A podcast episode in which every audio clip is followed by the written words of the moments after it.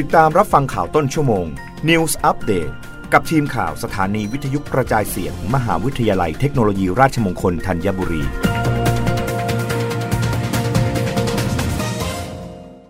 รับฟังข่าวต้นชั่วโมงโดยทีมข่าววิทยุราชมงคลธัญบุรีค่ะ รัฐมนตรีช่วยว่าการกระทรวงพาณิชย์เผย เทรนด์สินค้าฟุ่มเฟือยกลับมาโต5%เปอร์เซ็นผลักดันยอดส่งออกอัญมณีและเครื่องประดับครึ่งปีแรก 93.86%เปอร์เซ็นหลังได้แรงหนุนจากการเปิดประเทศ นายซีนิตเลิศไกร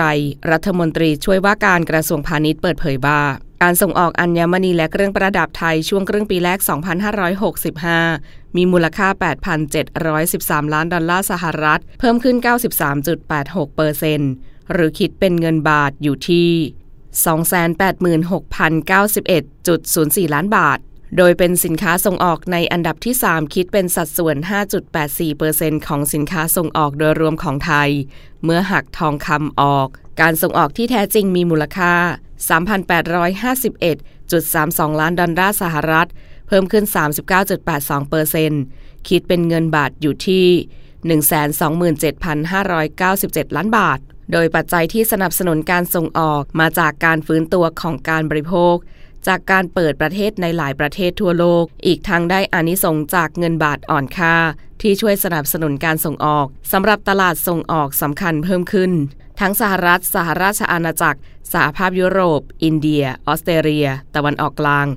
ซึ่งส่งผลดีต่อผู้ประกอบการไทยที่กลับมาฟื้นตัว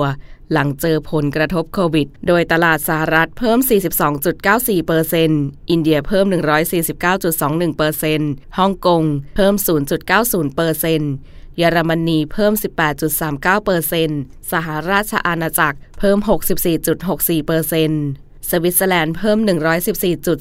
114.05%เบลเยียมเพิ่ม 31.31% สหรัฐอาหรับเอมิเรตเพิ่ม 21.81%ญี่ปุ่น เพิ่ม 10.96%และอิตาลีเพิ่ม 82.57%ส่วนสินค้าส่งออกสำคัญที่เพิ่มขึ้นเช่น เพชรเจรไนเพิ่ม 57.04%เครื่องประดับทอง เพิ่ม 54.17%พลอยเนื้ออ่อนเจรไนเพิ่ม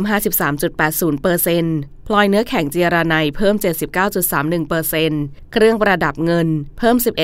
11.46%และเฉพาะทองคำเพิ่ม 179.40% แนวโน้มการส่งออกอัญมณีและเครื่องประดับในช่วงครึ่งปีหลังคาดการว่าจะขยายตัวดีขึ้นต่อเนื่อง โดยยอดขายสินค้าแบรนด์ดังและสินค้าฟุ่มเฟือยทั่วโลกจะเพิ่มขึ้นอย่างน้อย 5%ในปี 2565 เนื่องจากมีแรงซื้อจากผู้บริโภคในสหรัฐและยุโรป รับฟังข่าวครั้งต่อไปได้ในต้นชั่วโมงหน้า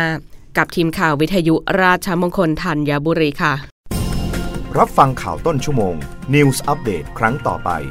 กับทีมข่าวสถานีวิทยุกระจายเสียง มหาวิทยาลัยเทคโนโลยีราชมงคลธัญบุรี